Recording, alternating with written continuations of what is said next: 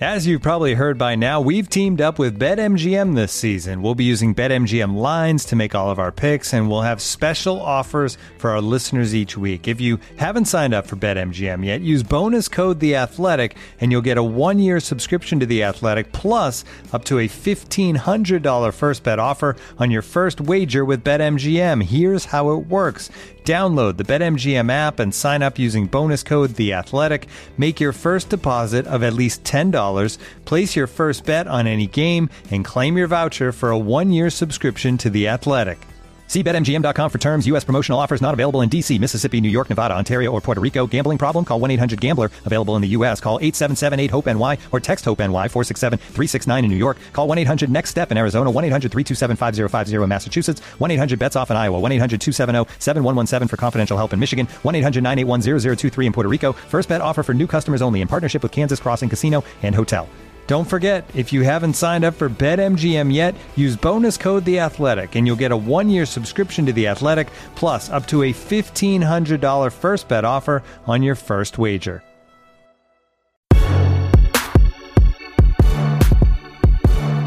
Hello and welcome to another edition of the Standig Room Only podcast. Yes, I am your host Ben Standig, and I cover the Washington football team for the Athletic. Talking to you guys on Wednesday night.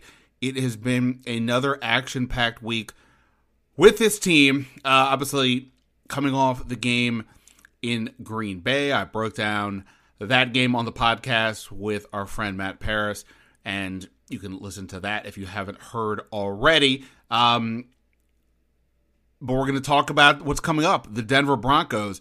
We're going to do that with my uh, colleague from The Athletic, Nick Kosmider, who does a great job covering uh, the Broncos. We, he and I talked uh, yesterday at good length about. There's a lot of comparisons I kind of find with these two teams, right? You've got two defenses that are supposed to be pretty good that have underachieved. You've got both teams a little, you know, sort of in quarterback limbo.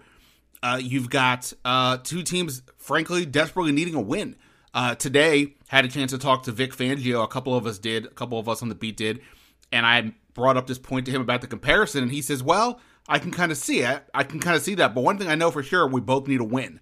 And he's not wrong. They definitely need a win. The Washington football team needs a win if we're gonna keep up any kind of talk about them in the playoffs.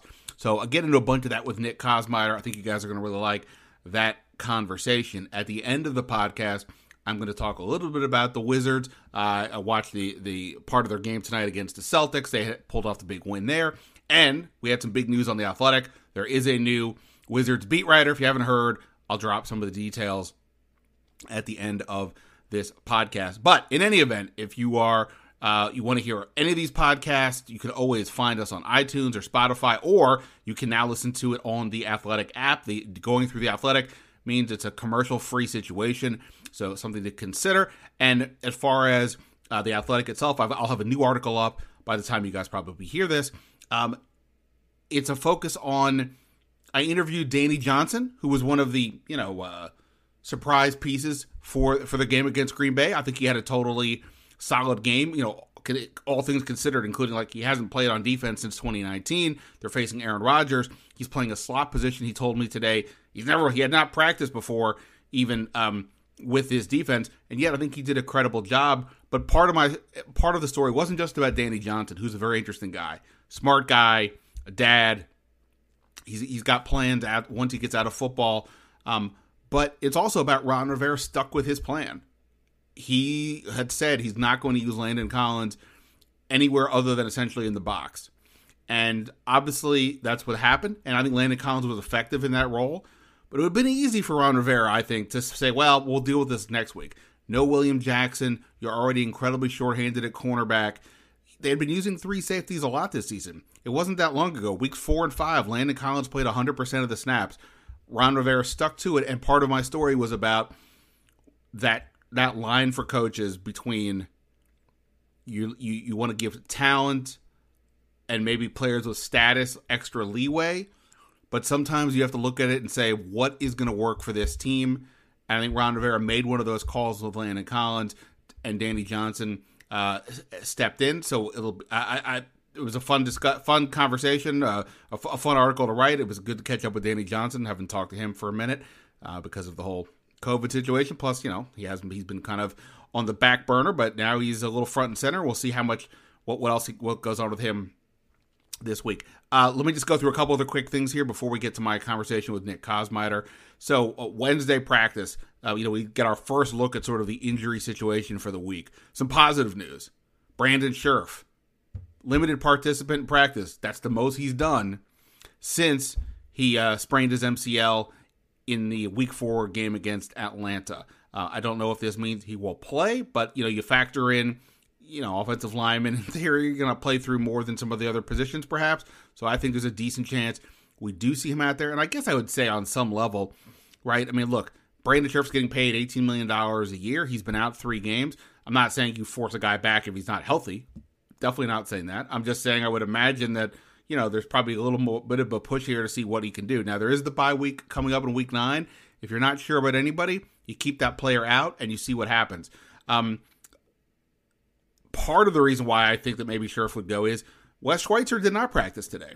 He missed one play in the Green Bay game, but I because it was only one play, I didn't think too much about it. But he didn't practice today, and we'll see where he is the rest of the week. I mean, to be honest, and not you know, you know, I'm sure there's some subtle differences between Brandon Scherff and what, or maybe not even subtle differences, but differences between what Brandon Scherff is doing and Wes Schweitzer is doing. Brandon Scherff is obviously one of the better guards in the league, but it doesn't feel like the Washington has missed that much. And some of the statistics out there have shown that Wes Schweitzer is doing a really good job winning his matchups at guard. So um, I, it's like on the one hand, there's no need to rush Brandon Scherff back. On the other hand, especially if Schweitzer is missing time, maybe there is something to that. Um, I don't think Logan Thomas will be back. He's still on IR. They didn't start the clock for him practicing this week, so I would imagine he'll be out another week. William Jackson was a limited performer uh, today. Uh, don't know what that means, right? We'll see. He was limited, I believe, last week, Wednesday and Thursday, then didn't practice Friday and was out for um, out for the game, uh, which led to obviously the Danny Johnson uh, insertion into the lineup. So we'll see about that. Yes, Curtis Samuel still on the side field. I can't comprehend we'd see him until after the bye. Cam Sims, it looks like he will play. I, I would I would presume he uh, he actually spoke with us today with the media. And you know, if they're going to do that, I think it suggests he's going to participate. He was out there practicing today, and the parts that we can see in the position drills, you know, typically at receiver they they'll have like two receivers go out for routes, you know, just in sort of the warm ups to, to some degree. And typically it's Terry McLaurin and whoever else is going to start. Terry McLaurin was on the side field today. I will presume he'll be fine for the game, but you know, they're working, having him work with the trainers.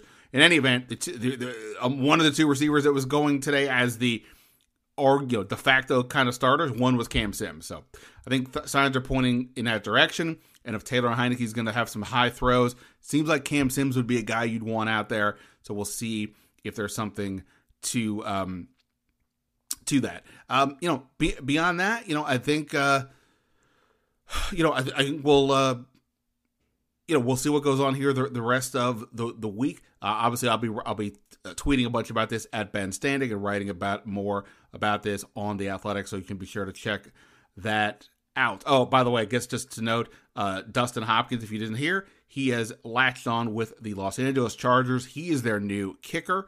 So props to Dustin Hopkins. Glad to see he's quickly back in the league. And obviously, we're all going to be paying attention to see how he does relative, especially to how Chris Blewitt does here, um, you know, kickers are a weird breed. Like, you know, the they can get hot. They can just go to another place and not miss.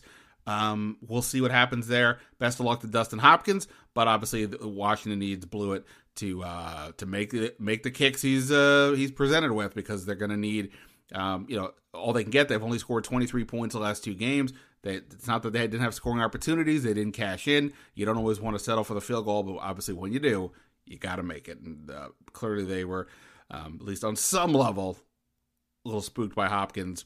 But um, we life's move life moves on, and and the Washington football team has done just that. Lastly, uh, obviously the owners' meetings are going on in New York. Um, I, I, don't want to give short shrift to this. There's a lot of things happening out there. Uh, our our uh, NFL business reporter Dan Kaplan wrote a story from from Tuesday about how some of the former employees uh, were there. Uh, the, the, ones, those who were part of the um, those who've, who've, who've accused Washington, uh, the organization, of various forms of harassment. They were there presenting a letter written by or signed by many of them, um, written by their attorneys, outlining why they want the NFL to um, release the Wilkinson report, make it public. Right? I think we all kind of understand the purpose of that and and and and, and the need for that for transparency.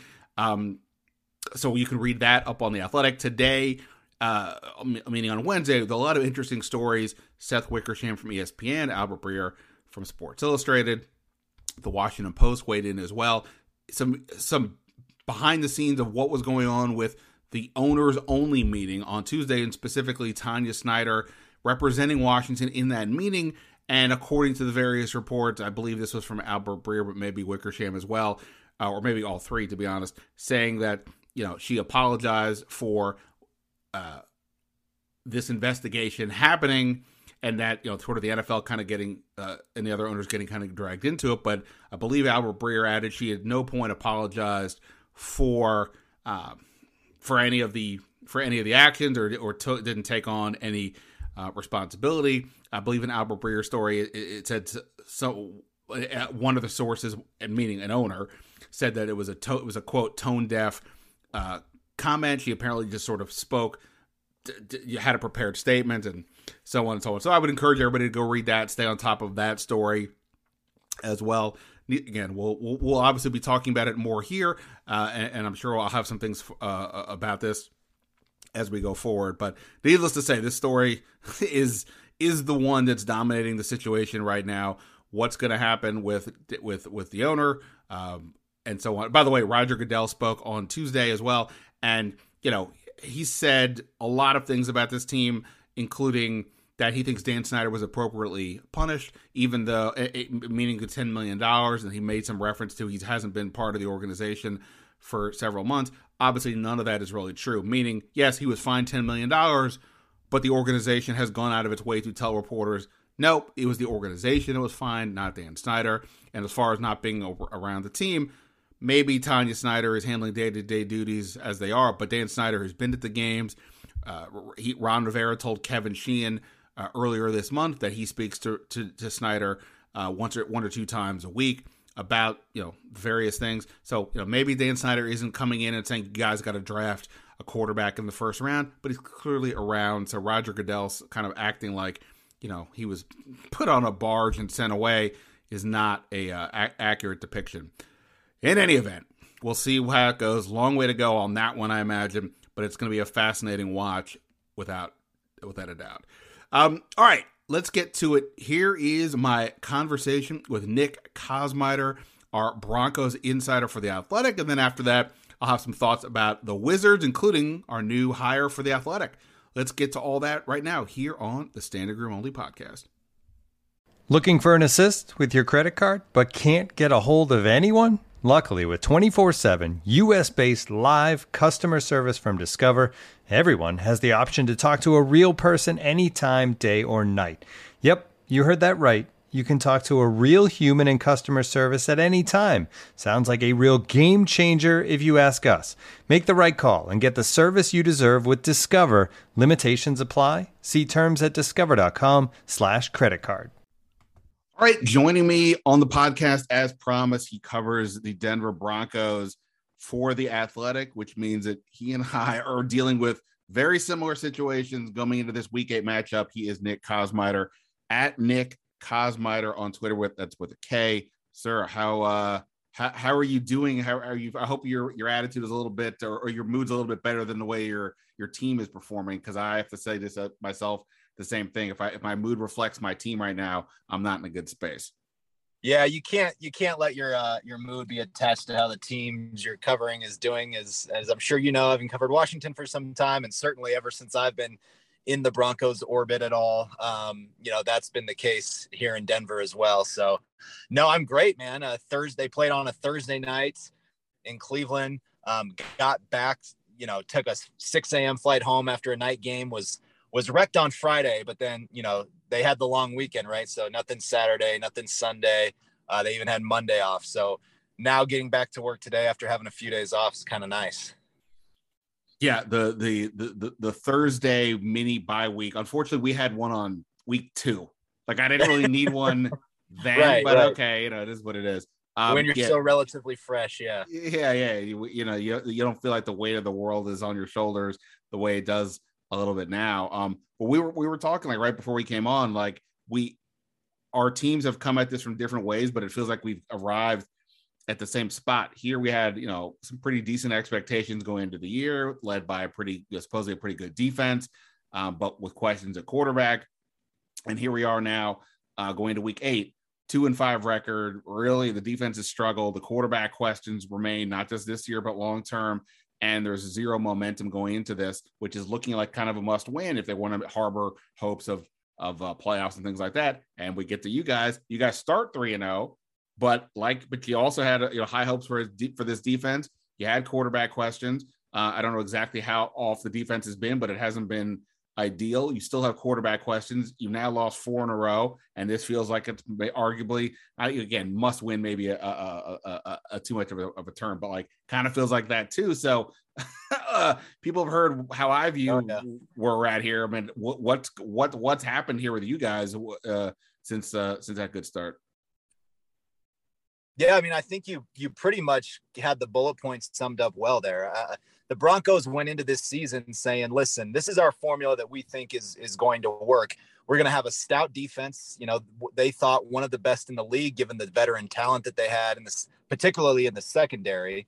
Um, you know, eh, this is going to be a defense that can, um, you know, really impact games. Um, we will have a veteran quarterback who doesn't turn the ball over. Um, we'll run the ball.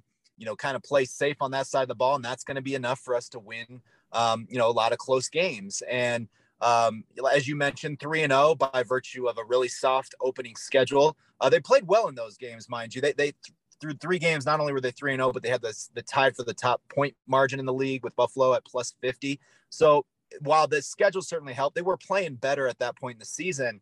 Um, but then the Broncos did what they've just done so frequently over the last few years is they start to lose and it just snowballs and and they start making the same mistakes and get into these cycles that they can't get out of and it's been a number of things. They um, they're getting burned deep in the passing game. They've given up first drive touchdowns in each of the last three games and and all three of those drives had a, had a pass of at least 35 yards that the defense gave up. And so they're starting games getting gashed defensively at an area they were supposed to be really strong and that's just sort of fed into you know a lot of other issues. The offense remains inefficient. Uh, they're not turning the ball over quite as much, but they're also less explosive than they were a season ago. Um, so it's kind of come out in the wash. They're they're right around 20 points a game, just like they were a year ago. Um, so there's not a lot of explosiveness. There's not a lot of creativity on offense. Um, you know, Teddy Bridgewater is continuing to look more and more like kind of a placeholder, right? Until they can figure out, until new George, new general manager George Paton can figure out kind of his quarterback situation going forward. Um, so as you mentioned, yeah, just a lot of question marks. Um, and it's you know it's seven games in in a 17 game schedule, and you like to say at three and four. Uh, certainly, there's time to turn this thing around, but Washington for Denver represents the true kind of last hope, I think, to to resurrect this season in a way that can give you hope going into November that you actually have um, a shot because the schedule intensifies. Um, and and this is one of kind of their last games they can look at and say, this is one we, we really have to win uh, in order to turn it around. But I gotta I gotta think Washington right is kind of viewing this game in the same light.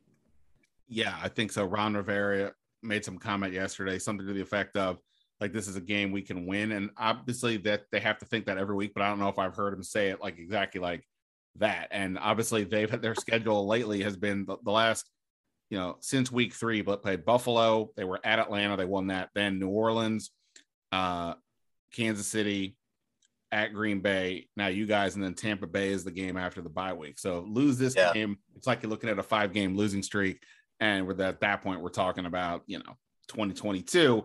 Uh, so it is a big it is a big deal um, in in that regard. Um, but look, we can talk about the specifics about some of the things that are going wrong, but the quarterback play is obviously a huge deal for for all, for everybody, and both these teams are on this merry-go-round. Washington's merry-go-round has been going on for uh, basically 30 years at this point. Uh, you guys haven't yeah. had that much of an issue. Uh, you're honoring Pey- Peyton Manning's getting honored um, at halftime as a reminder that Denver actually has been good relatively recently.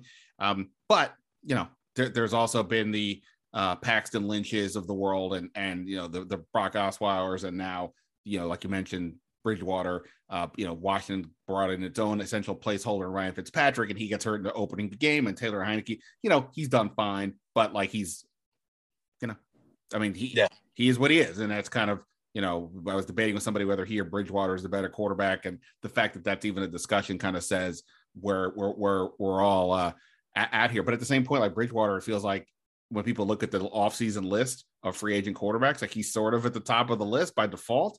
So like yeah. what? So what's the deal with, with with with him? I feel like I always want to have high hopes for him, and maybe it's never been the same because of the injuries. But like, is he just? It looks like and it looks like he's not healthy right now. What what's the issue? with him? Is he just not have the tools? Is it just a little bit off? I know like Jerry Jeudy's coming back. Like what's yeah. the what's the what's been kind of holding him back? Yeah, I think it's I think it's a combination of things, and it's interesting when you look at when you just sit back and you look at his numbers.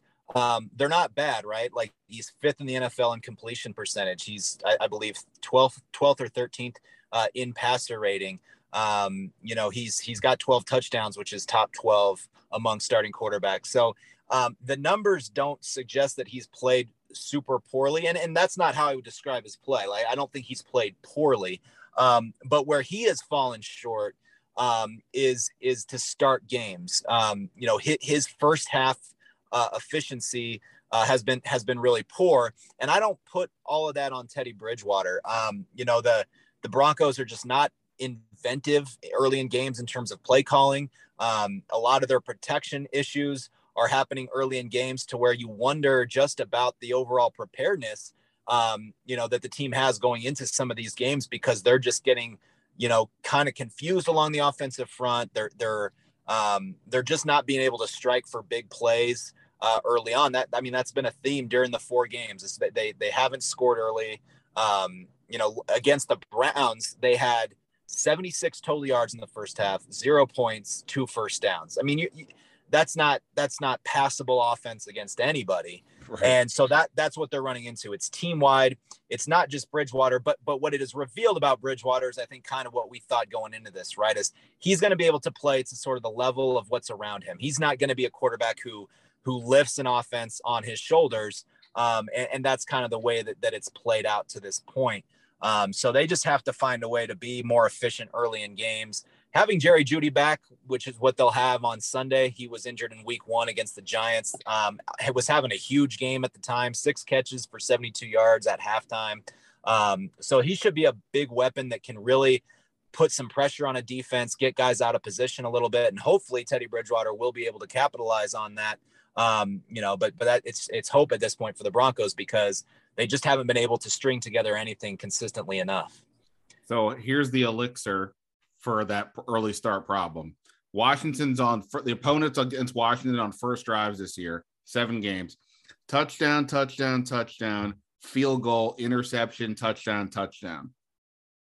There you go. So well, if, if, you if, if, if, you can't score against this defense to start a game, I don't know what to tell you. Well, um, we'll, we'll flip that right around. How is how is Washington as a first drive offense this season? What what how how have they how have um, they done it drives. Yeah, I don't really terrible. They um they scored on their first possession th- uh, this last week. That was their only touchdown of the game. Uh, that they scored. I mean, they've been okay, but like uh, t- like Taylor Heinicke is his issue isn't coming out aggressive. Like he's kind of the same mindset all the time. He doesn't get caught up in I don't know pressure or stuff. It's just a matter of like what happens. So they've been. I don't know. I, I haven't looked that up, but uh, yeah, oh, I haven't noticed as a problem, but they're always starting behind seven nothing. They keep winning the coin toss, they keep deferring, and they automatically trail seven nothing. Uh, yeah, that's that, and that's that's what Bronco. That's almost the same situation for the Broncos. They they win the toss and they defer, and then they get scored on. And last game on Thursday, Kevin Stefanski, the Browns win the toss, and from what I understand, Cleveland, like most teams, typically defers. Um, but he said, you know what? Let's go ahead and take the ball uh, and they took the ball with Case Keenum, and they went, I mean, like a knife through butter through Denver's defense on the first drive of the game. Um, you know, so that's you know that's something to look at. I, I, would imagine that if if Washington wins this toss, maybe Ron Rivera's thinking differently. Let's just go ahead and um, you know, try to try to capitalize on this this Denver defense uh, in, in that first score kind of way. Um, it's just been really alarming because to me it just speaks to if if you're getting if you're that out of position on an opening drive um, time and time again, that that to me um, th- there's some you know there's some technique stuff, there's some missed tackles and stuff like that, but to me that just speaks to a lack of preparedness. Um, you know, I, I don't know how, how, if if you view the Washington's defense the same way, or if they're just not making the plays that are there to be made. But to me, that that comes down to scouting, c- comes down to game planning to be not ready and getting burned so often on opening drives. Yeah, w- Washington's going through a little bit of a transition right now, and it started effective. Uh, it started sort of officially this last week in that Landon Collins, um, you know, he he's been on the field a lot and he's getting burned a lot down the field. The opponents are really good about finding him in making him cover down the field, and he's just struggled. And they finally, Ron Rivera finally came out and said that they view him as a box safety, a downhill linebacker type guy, whatever it may be. And even though this week they didn't have William Jackson, who they signed when Ronald Darby went to you guys, um, he didn't have him, and like they were their, their corner depth is pretty thin. They still kept Landon Collins in a limited role um, and he only played uh, he played less than half their snaps, um, basically just by in in the box. But doing that even without William Jackson, I think it made their secondary a little bit better. I mean, Aaron Rodgers is going to get his, but they didn't have nearly the breakdowns this past week. It looked like as they did before, and I think that's a function of at some point you can't just so sometimes like systems like we, we get focused on the individual talent but sometimes the system is yeah. about the system and it's not about the individual players and as long as people can sort of do the within the jobs within then it can work and maybe again Aaron Rodgers did what he had to do, got three touchdowns. I suspect Green Bay could have scored a lot more than 24 points if they had felt compressed. They didn't. Um, so yeah. we'll see what happens. But like there was signs this week that maybe things were were changing, but overall the defense has just have been nothing but miscommunication, lack of coordination between the front and the back.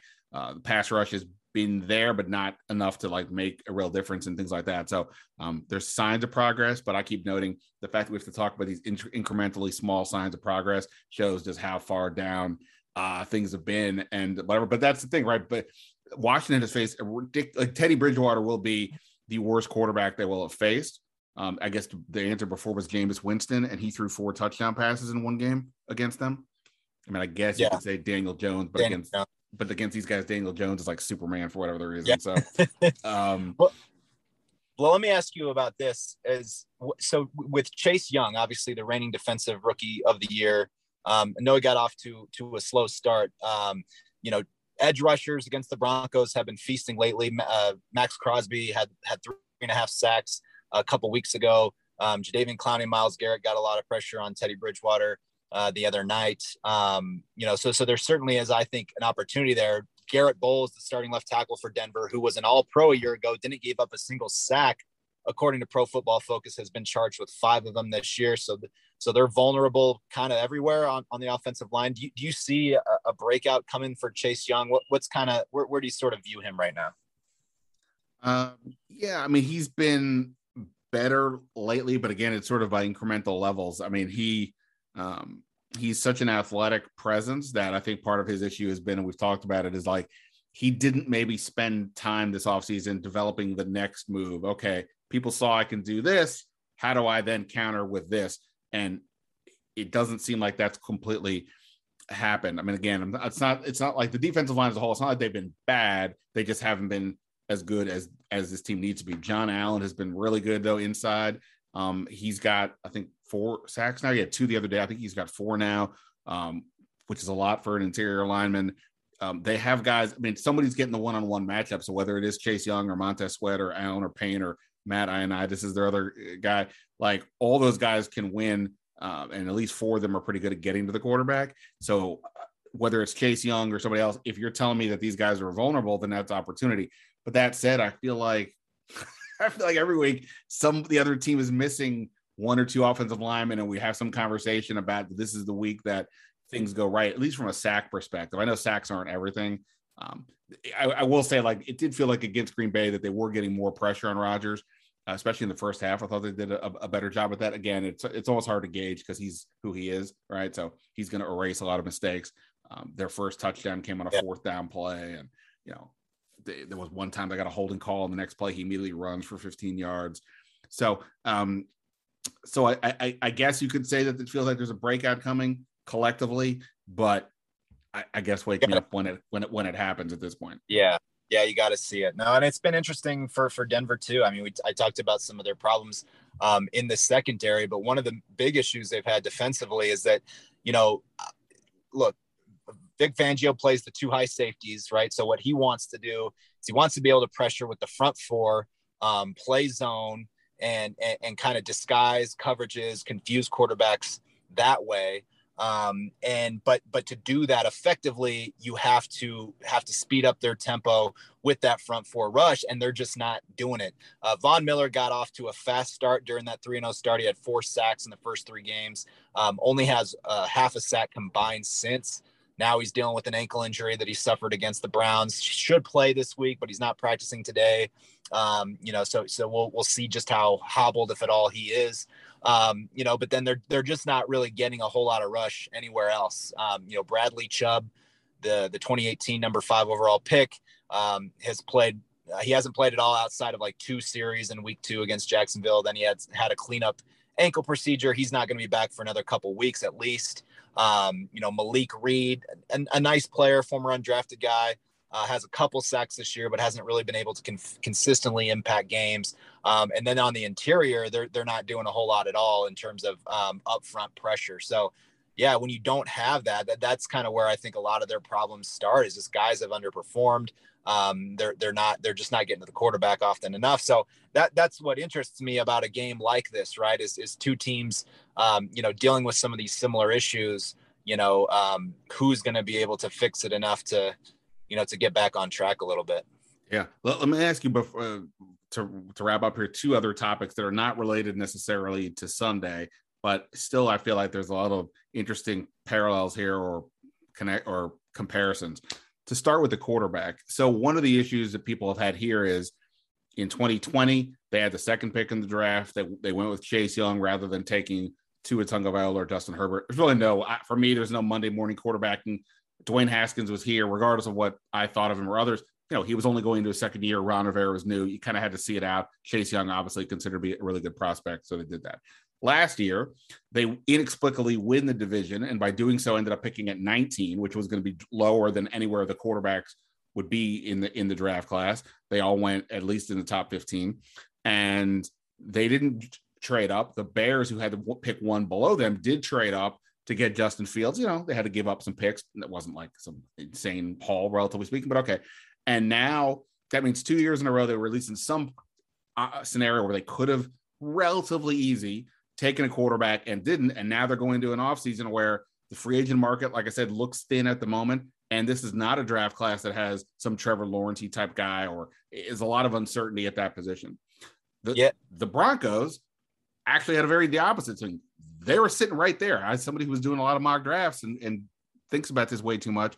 I remember just like, okay, they're gonna have to take one of these people, right? They're gonna, I mean, you're gonna take Justin Fields, you're gonna take Mac Jones or whoever the person is. But I, I, do remember thinking towards the end, does it is it make any sense to go with the stopgap and go with like I honestly thought this like, do you go with a guy like Surtain thinking we're to load up on defense to, to, to deal with Mahomes and and Herbert? They obviously went that route, and we'll see over time whether Surtain is worth it or whatever. But they passed on the quarterback. So for just from that perspective, what was what's been the reaction to? Oh, we're, we're here again. Like we, we, we still don't know who the quarterback is this season is going down, and we it's hard. You're in the same boat.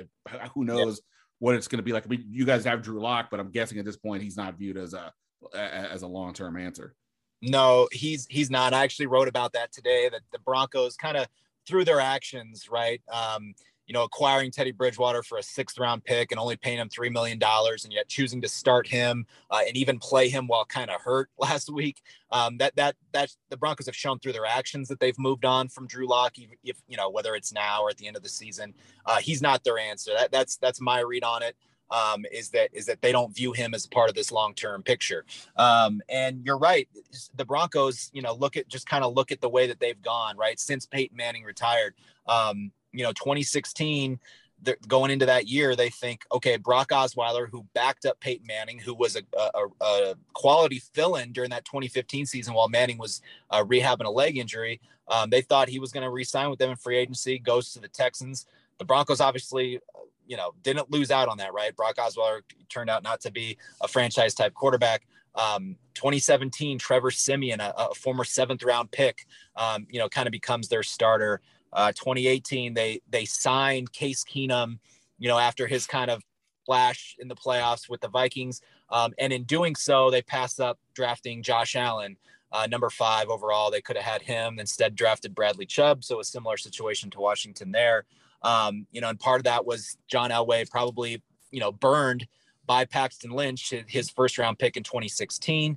Um, you know, I, I, think that's part of why he maybe saw some similar some similarities with Josh Allen and didn't pick him. But what I tell people is, you chose if you chose Josh Allen, um, who obviously needed some work in that first year, first two years with Buffalo. Did the Broncos have the system in place to you know to speed up the maturation or, or to, to shepherd a young quarterback through the system? I, I'm not so sure.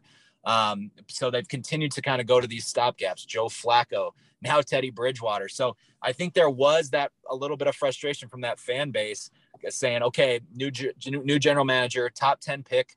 The one thing that the Broncos have not done in terms of trying to fix their quarterback problem since Manning is draft a quarterback high, like in the top 10. That's one thing they haven't tried, and they finally had a chance to do it. And as you mentioned, there were two of them on the board in Mac Jones and Justin Fields, and they passed on both of them. Surtain's going to be a great player. I think he's going to be an all pro level cornerback. Uh, he's been excellent as a rookie, and, and that's going to be important kind of going down the road. Um, and so, so it's just going to be a matter of how George Paton views this. Do they really think that they're going to be in this Aaron Rodgers sweepstakes if he does, in fact, decide that he's going to move on from Green Bay? You know, I'm, I remain skeptical about that. You know, uh, we, we, um, you know, we, we saw it go, go on last year. Like Aaron Rodgers is totally going to be done with Green Bay. He moves on. You know, t- think people change their minds, and and and I'm not convinced that he's not going to stay in Green Bay going forward. Um, but you know, who knows? I, I just don't think that's a great strategy to have. Hey, we're going to get Aaron Rodgers next year, but the Broncos have so much to figure out. There's going to be a, a, new ownership in place by next year.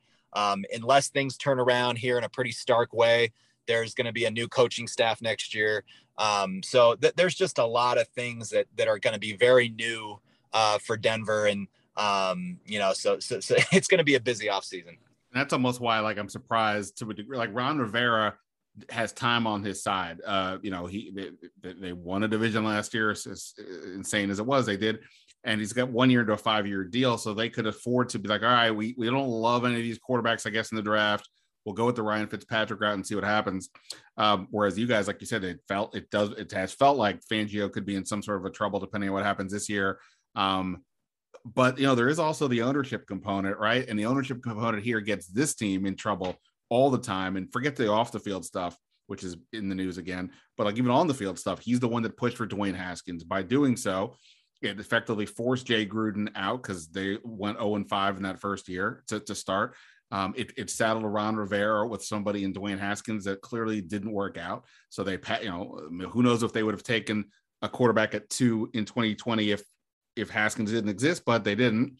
And now they were looking at a situation where they're going into year possibly they're going to go into year three most likely, unless Taylor Heinicke, who again he's been relatively fine, ha- has a massive spike in in in all his things and grows four inches. Um, you know, unless all those things happen, they're going to be in the same boat going into year three of Ron Rivera without a quarterback and, and not a lot of options to do it. But they also have these other obstacles. You mentioned Aaron Rodgers. Like I just wrote this story the other day about all of Washington's challenges with finding a quarterback and what are the paths. And it was impossible to discuss it without saying, why would a guy like Aaron Rodgers, or would he even consider this place before the year when people thought that they might have a top five defense and Ron Rivera and Rodgers both went to Cal? Maybe. Now the defense is floundering. And more importantly, ownership is back in the news for all the wrong reasons. Why would Aaron Rodgers even think about coming here. Denver was a place that did get mentioned a lot, but like you said, it could be a new coach.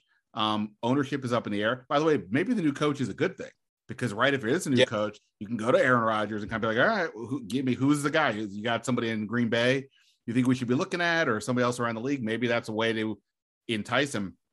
But well, and that's point because that that and that's why I think there's a disconnect between what fans want, like for the rest this season, right? Denver's three and four, Washington's two and five. Fans want you to lose. They want you to, um, you know, get get better draft picks, trade everybody, make your salary cap situation better, all those kind of things.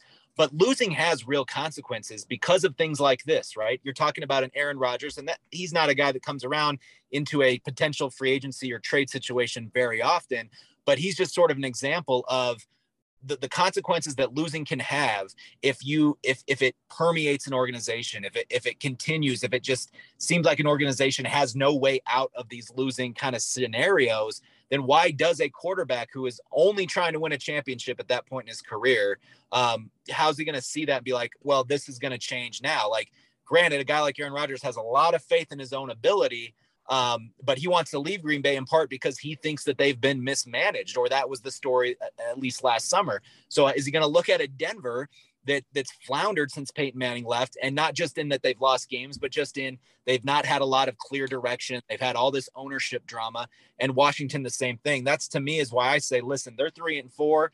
Um, they're going to be trying to win, and that's what they should be doing because you can't just keep having losing seasons. It, it just feeds on itself. It it, it, has a lot of negative consequences that go beyond where you're drafting in, in the draft. And so, you know, that, and I think that's what you're kind of, what you're alluding to is you see that in these kind of quarterback pursuits and it gets hard to get out of it. And, and I was going to ask lastly, so like obviously the everything here is impacted by ownership, like any company. It doesn't matter if it's NFL or any company. It, it all starts at the top. I think that's the truest thing I've ever heard about any type of work scenario, like or any organization, like whatever the culture, thoughts, good, bad, whatever it's going to start there and permeate down. And you know, here, even the idea of Ron Rivera has full power over everything.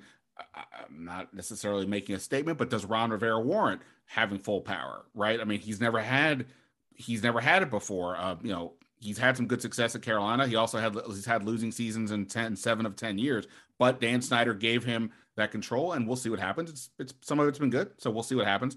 Um, but you guys have no owner, or it's a very weird ownership story. It's the complete opposite of this scenario. You do have John Elway, who is, I guess, serves as the leading the ship, and George Paton is considered to be a really good GM. But you guys, your ownership story is crazy.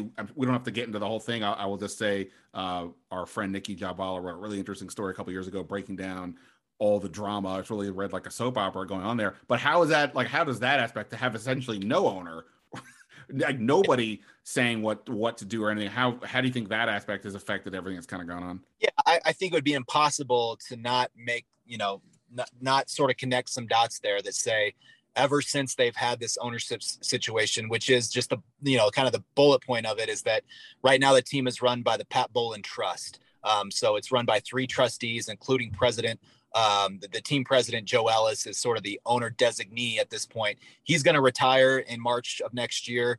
Um, so they're going to transition ownership to either one of the Bowlen children, which is a, an unlikely scenario because they would all have to agree on on one of them and, and given that there's been lawsuits between the siblings and that kind of thing that looks very unlikely so to me a much more a much more viable option is that the team is going to be sold to to an outside uh, owner, an outside, uh, and you know, ownership group, whatever the case might be.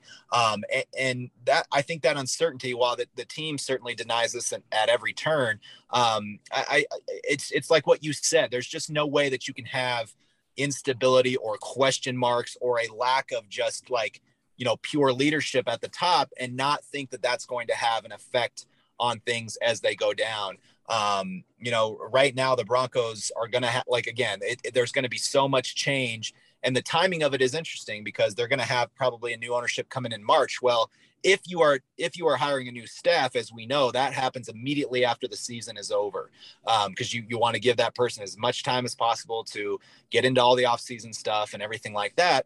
So, um, you know, do do at that point do they already have kind of an idea of who that owner is going to be? Do they do they kind of clear some of these decisions? Does George Paton and you know Joe Ellis, whoever else, kind of say, "Hey, this is what we're thinking if you're going to become the owner"? Like it's the timing is interesting, um, but but yeah, I, I, definitely think that that ownership or, or, the kind of the lack of traditional ownership um, has hurt the Broncos in ways. Some of them maybe not as quantifiable as others. Um, but I, I just think overall they're they're ready to have a new person just kind of coming in charge, create a new just a new identity, a new culture, and kind of get that going. Well, at least you guys have some hope on that front. Around here, that's part of the issue. I don't think people have hope that, that anything's going to change on that front, and that's what makes everything else that happens underneath it so tough. Uh, so, lastly, would you like to make? Would you dare to make a prediction about who would who is going to win this? Uh, uh, I feel like I feel like neither one of us want to pick the team that we cover, but simultaneously recognize this is a, this is the game to get. So if they're ever going to figure it out, so it it, it, it, it is tough. I reluctantly, yeah, you know, I do. I'm one of the panel of um, expert pickers um, that that do our thing every week, and I I did pick the Broncos. I think in a close, low scoring game.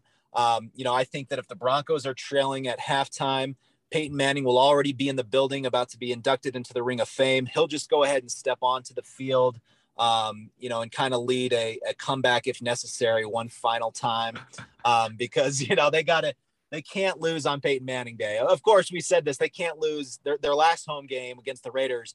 Mike Shanahan, the winningest coach in franchise history, who rarely lost to the Raiders. There was no way they were going to lose a home game to the Raiders, who had just, you know, kind of de facto fired their head coach. Um, they're not going to lose to the Raiders that week. And of course, they got blown out. So um, I, I would not be surprised by anything that occurs on Sunday, but I'm going to narrowly pick the Broncos to win and snap their four game losing streak. What about you? Yeah, I forgot that we both did the the, the picks thing. I I believe I also went with with Denver largely because of the home field aspect. I mean, just you know whatever. But like I said, I mean, you know, Taylor Heinicke's been up for the t- challenge. He just doesn't always have the skills to get it done. They've been scoring decently, but the last two weeks scored a combined 23 points, including 10, you know, 13 against a Kansas City defense that can't stop anybody. Um, so that to me, like I feel like the defense is starting to come around enough, and I would be surprised, I guess, if Teddy Bridgewater is the guy to shred them the way we've seen other teams. But they're gonna have to be able to score consistently. So the fact that it's on the road and they've got some injuries to deal with as well, and I don't know if they're gonna get a lot of their guys back this week. So yeah, I mean, I I kind of agree. It feels like a, you know, I don't know, 23-20 kind of a game. Yeah. Um, and I'm gonna go with the home team. So um, you know, I guess we'll. I, I, guess. I guess we'll see. But yeah, I don't. I, the last few weeks, I felt pretty confident picking against Washington, even with the spread. This week, ah, I don't know. We're, we're gonna yeah. have to see. Um, all right, go read. Go read Nick's uh, story about uh, Denver's own quarterback problems and everything else he's got up on the Athletic this week. I, I really appreciate the time. And again, go follow him on Twitter at Nick Kosmider. Uh, thanks, man. I really appreciate the time.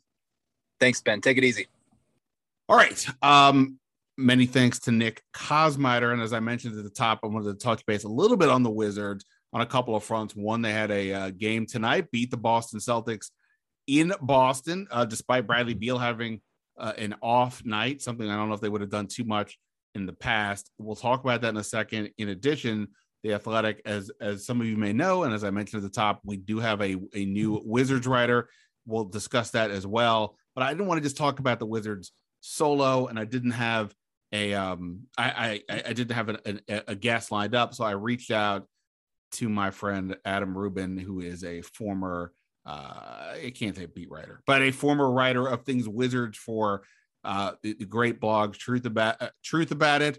Uh, rest in peace. He is also a, um, former Wizard season ticket holder. He is the founder of the Free Sato movement. Uh, Adam Rubin's credentials go r- run long. Uh, as does the Wizards' depth these days, Adam, which is a bizarre thing to say because they never had any over the last. I don't even know how many years it's been since they had actual depth. Because even back when they were a playoff team with Wall and Beal, it's like often like they were having to sign like Drew Gooden and like Ramon Sessions out, out of necessity, but they got some actual depth. So, uh, you know, you're, you're a Wizards fan yet pessimist.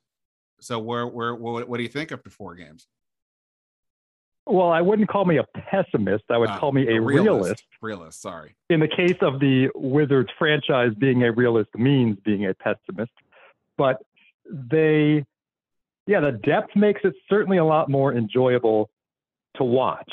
Um, even with Gafford going down, you would think a starting center down and Thomas Bryant also being out, that would be a big problem. But then you have uh, Montrez coming in, stepping up his game and playing a lot of minutes. And and really dominating the paint. So from from that, from KCP, from Dinwiddie uh, being uh, calm and collected at the end and getting some baskets and free throws, uh, the depth showed tonight. Uh, definitely with with Beal having an off night. Yeah, I, I mean, so I only caught the last, um, basically the fourth quarter, dealing with my day job and then you know some other things, and um, you know at that point Daniel Gafford went out with what I think they said was a quad injury. We'll see. He was questionable return. I don't think he came back. Uh, so we'll see where he's at. Um, no. And and then Raul Neto didn't play at all. So you had you know, again, relatively speaking, the starting center and I guess the backup point guard out. And like I said, even just a year ago or any point in the last few years, just m- moving, losing two guys like that would have been a disaster. And then Beal was what seven for twenty five, I think, from the field, over six from three, five mm-hmm. turnovers. Um, he had one basket late, but for the most part was kind of a mm-hmm. non-factor late, at least not a non-factor in a mm-hmm. positive way. And yet, you know, they they kind of pushed the Celtics off in the end.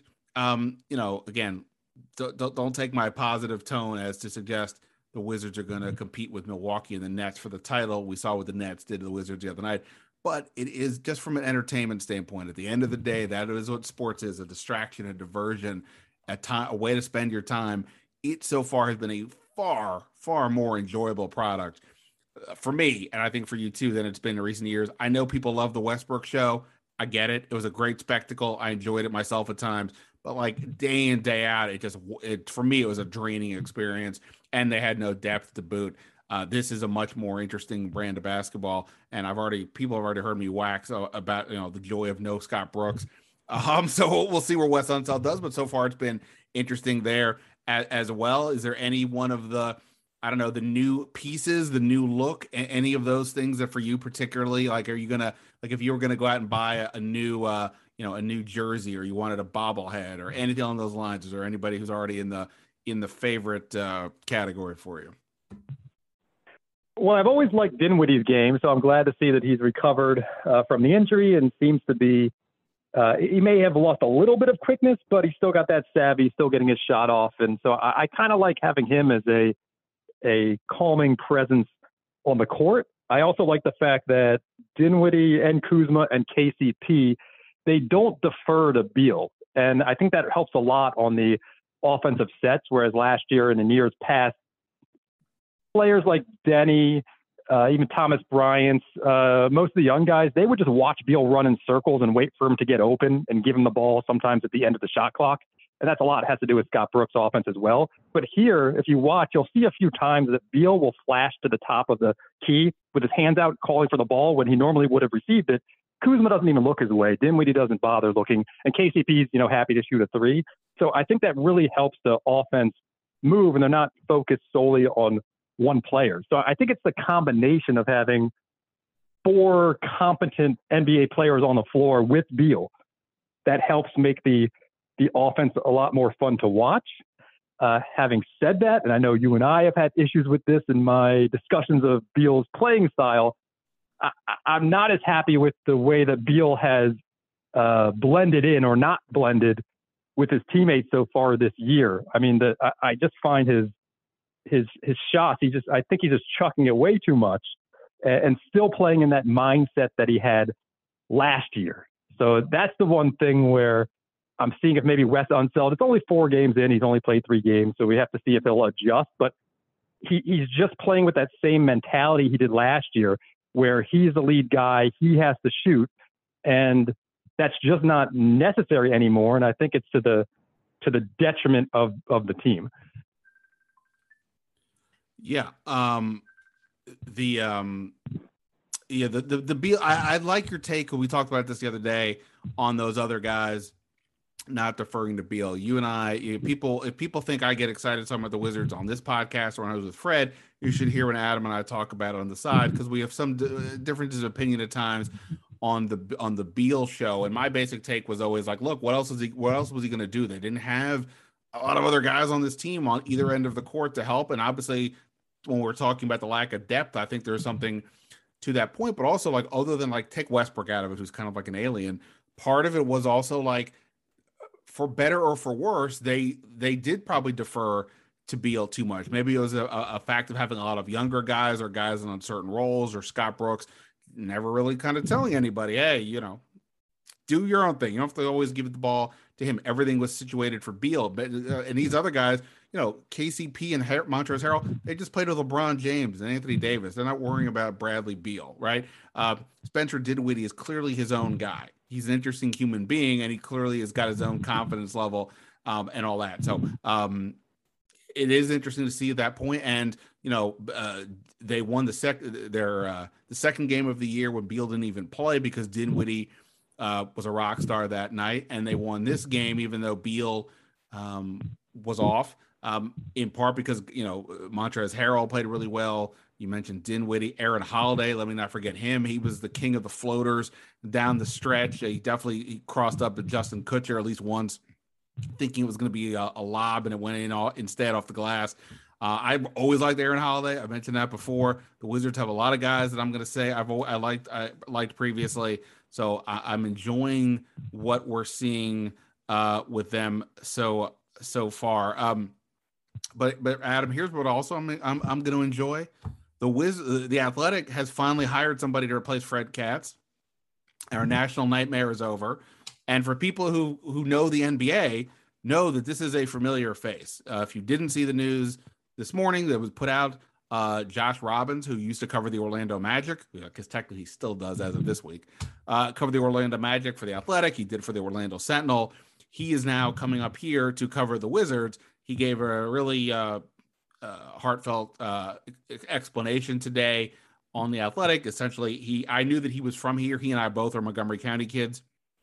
Uh, but he explained that his father recently passed away and the memories of his father and how much his father helped shape his own career uh, sort of was a pull for him to to consider coming back here once the once the opportunity presented itself. I encourage everybody excuse me to go read to go read that. But in terms of the actual coverage itself, I mean Josh and Adam I think can can can speak to some of this as well because Adam was around the team uh, at various points over the last few years. Like Josh, Josh is a consummate pro. Um, he knows the league. You know, he's been. I think he said in the article he covered the Magic for at least twelve years. I'm not sure what, what where he was before that, but you know, he he knows his league. He's written a lot of national stories for the Athletic, um, and because you know, not, not that you have to, you know, the, I think NBA beat you can kind of go, move from team to team because there's only so many players on the team. But the fact that he was on the same in the same division as the Wizards all these years, you know, I, I, think he knows the Wizards pretty well. So I think it's going to be really good, uh, really good for the Athletic. I'm excited to uh, to see what Josh does and whatever I can do to help along the way. And I'm sure we'll have him on this podcast uh, sooner than later. Uh, Adam, would you like to uh, offer uh, praise up and down for Josh Robbins as a consumer? Like, I mean, you know, uh, for me, this is my colleague, but for you, you're an actual consumer. I know you were worried about what was going to happen here. Very, very worried. Um, I I like the fact that, and again, I'm not doing a commercial for him. Uh, I, I have met him; he's a nice guy, but he, I, I like having somebody who grew up in the area and who went to the Cap Center and who who lived through those early uh, years. You know, Ledell Eackles, Mark Alarie. He he was here through those times and understands what it's like to be a fan. I think sometimes people come to the DC area, and because DC is so irrelevant, uh, especially the, the Wizards and Bullets. You know, people think there's not really any history, and and and they don't understand that the angst, the the the years and years and years of mediocrity the fans have been through, and that does color how you view the team. So having somebody who's who's been through that, who knows the history, uh, you know, who grew up reading the Washington Post, reading uh, David Aldridge, uh, you know, and just that's just somebody who I think would have a little better uh, uh, handle on on the team history and how to put what, what we're seeing in context. Uh, so I always enjoy having somebody who actually knows knows the history of the team. Yeah, I, I, I completely agree. The context is key, and it's something I deal with also with, you know, in coverage of the Washington football team. Now, uh, uh, everybody who's on the beat, I think, has that understanding, but it is different when you're from here. Most of us on that beat are not from here, and it is a different part of the DNA. You know, other people they're covering this team, but they could be covering the Atlanta Falcons or the Denver Broncos or whatever. But for me, like covering this team, I'm not a fan anymore emotionally. It's long dead. Same with the Wizards, but like I know the the beats and the history and what it means, and I do think there's something extra to that. So yes, I agree with you on that front. In any event, I'm excited for Josh to be here. Um, uh, like I said, I'll get him on the podcast soon enough. Um, I don't know what I don't know about the, I don't know if there's plans to do a Wizards only podcast, but we'll we'll we'll see about that. Um, and anyway, good news on that front. I'm glad everybody was patient, sort of. I even had to go on Reddit the other day, Ledell. I saw people fetching about this. I even had to go on Reddit to say, have some patience. Just you know, come listen to me over here on the uh, the the Room Only podcast. We'll, we'll get you through it, but the, the, the that that that part is over. Uh, he'll start officially next week. I should I should note, not this week. He's still on Orlando Magic duty uh, until until then. Um, all right, I'm gonna uh, let Ledell get back to or Adam, excuse me, get back to his to his life.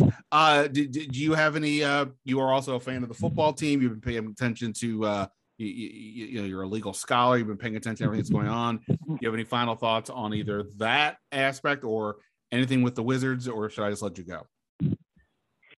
Uh, it's hard. It's it's it's hard to keep watching the the Washington football team. Uh, I don't know. I, I I think I've switched to. Uh, I think the Wizards now. I, I think I'm more optimistic about the Wizards than than the football team. Uh, so it's they're they're making it tough to to be a, a, a, a to watch the game and commit week in and week out to to watching this uh, debacle. I'm actually interested in the off the field stuff. I, I'm I, I do not agree with the congressional uh, intervention in this case. I don't think it rises the level of that. However, if they're going to have a congressional inquiry, uh, maybe we'll see some actual accountability, and that's that's something to look forward to. But I, I expect the NFL and the team is not going to cooperate in any meaningful way with the investigation. So uh, we'll we'll see if any new information comes out, or it's just going to be more uh, empty promises from the league uh, in terms of you know getting a written report out there and and you know, so we'll, we'll see if something more comes out. But I think it will be interesting as they as we move forward and as the the people who came forward and spoke in the investigation as their attorneys now are saying that they uh, you know not releasing a, a, report is not for the purpose of protecting their anonymity. They're they're fine with having a written report come out. So it's they're undercutting Roger Goodell's reason for having just the verbal report. So we'll see if there's any any movement on on that end. But sounds like the NFL is going to fight fight as hard as they can to keep the the uh, conclusions of the investigation, you know, out of the, the public eye. Um, and, and I'll just say this: like you know, you mentioned you may be more more optimistic about the Wizards than the football team, and I understand that. You know, I, have been I think I've been tough on Ted Leonsis at times. I think fair but tough in terms of what are the actual goals for the Wizards and things along those lines. But relatively speaking, the things we talk about with Ted Leonsis are essentially just about basketball. They're not about you know real life morals and aspects the way we now have to com- have to constantly discuss with the football team, and and that's what you know. It it just feels like as somebody who has to think about it and cover it, and you know spend a lot of time talking about it to with, with other people. I mean, it really is just you know it, it, it it's just you know it's just tough to hear over and over again. Um, and you know, I, I, mentioned at the top of the show these various reports coming out of the owners meeting about what Tanya Snyder apparently said and and just you know showing seemingly you know no showing no signs of acceptance of anything that they seem you know that they have done wrong or, or even just from a culture perspective and you know it's really it, it's really frustrating and like i said whatever you know i make i, I constantly knock ted leonsis for how many people did he say he spoke to before uh um making some decisions uh, 78 in honor of the nba champion 1978 uh, team. Yeah, I mean, like you know, I, I I bring that up all the time, and you know, probably will 20 more times. But again, that's all within the context of like sports. It's not these other things, and there is a difference. And um, I think that is a good. I think ultimately that is a good reason why to be more optimistic about the Wizards. Again, you got to get Durant or or or Jokic or or Doncic or LeBron or whatever to realistically have a shot at the title. But Tommy Sheppard's done a good job. Um, the, you know, things are heading at least in the right direction relative to where they've been the last couple of years. What that means long term, that's a whole other story, and we'll have Ledell back for that. But uh, I keep saying Ledell, Adam back for that. Uh, but uh, he mentioned Ledell Eackles earlier. It's on my brain. Anyway, so um, uh, so yeah, so we'll, we'll we'll we'll see. There's a it's one thing to be feel bad about your team because they're not winning or you know they made a bad trade. It's another thing when it's just like you know, it, it just as a, as a person, it just kind of rubs you the wrong way. And, and that's where, unfortunately, the football team has left us. uh, far uh, far often, uh, more often than not in recent uh, years. Um, all right, that's it for this episode of the podcast. Thanks to Adam Rubin for his time, to Nick Kosmider, and for everybody for listening to the podcast. Uh, I'll be in Denver this weekend, so you can check me out on Twitter at Ben Standig. Uh, more from there. We will see what happens to this team, and of course, follow me on Twitter, as like I said, uh, for other updates going on the rest of this week. But for now, Ben Standig signing off. Until next time, see ya.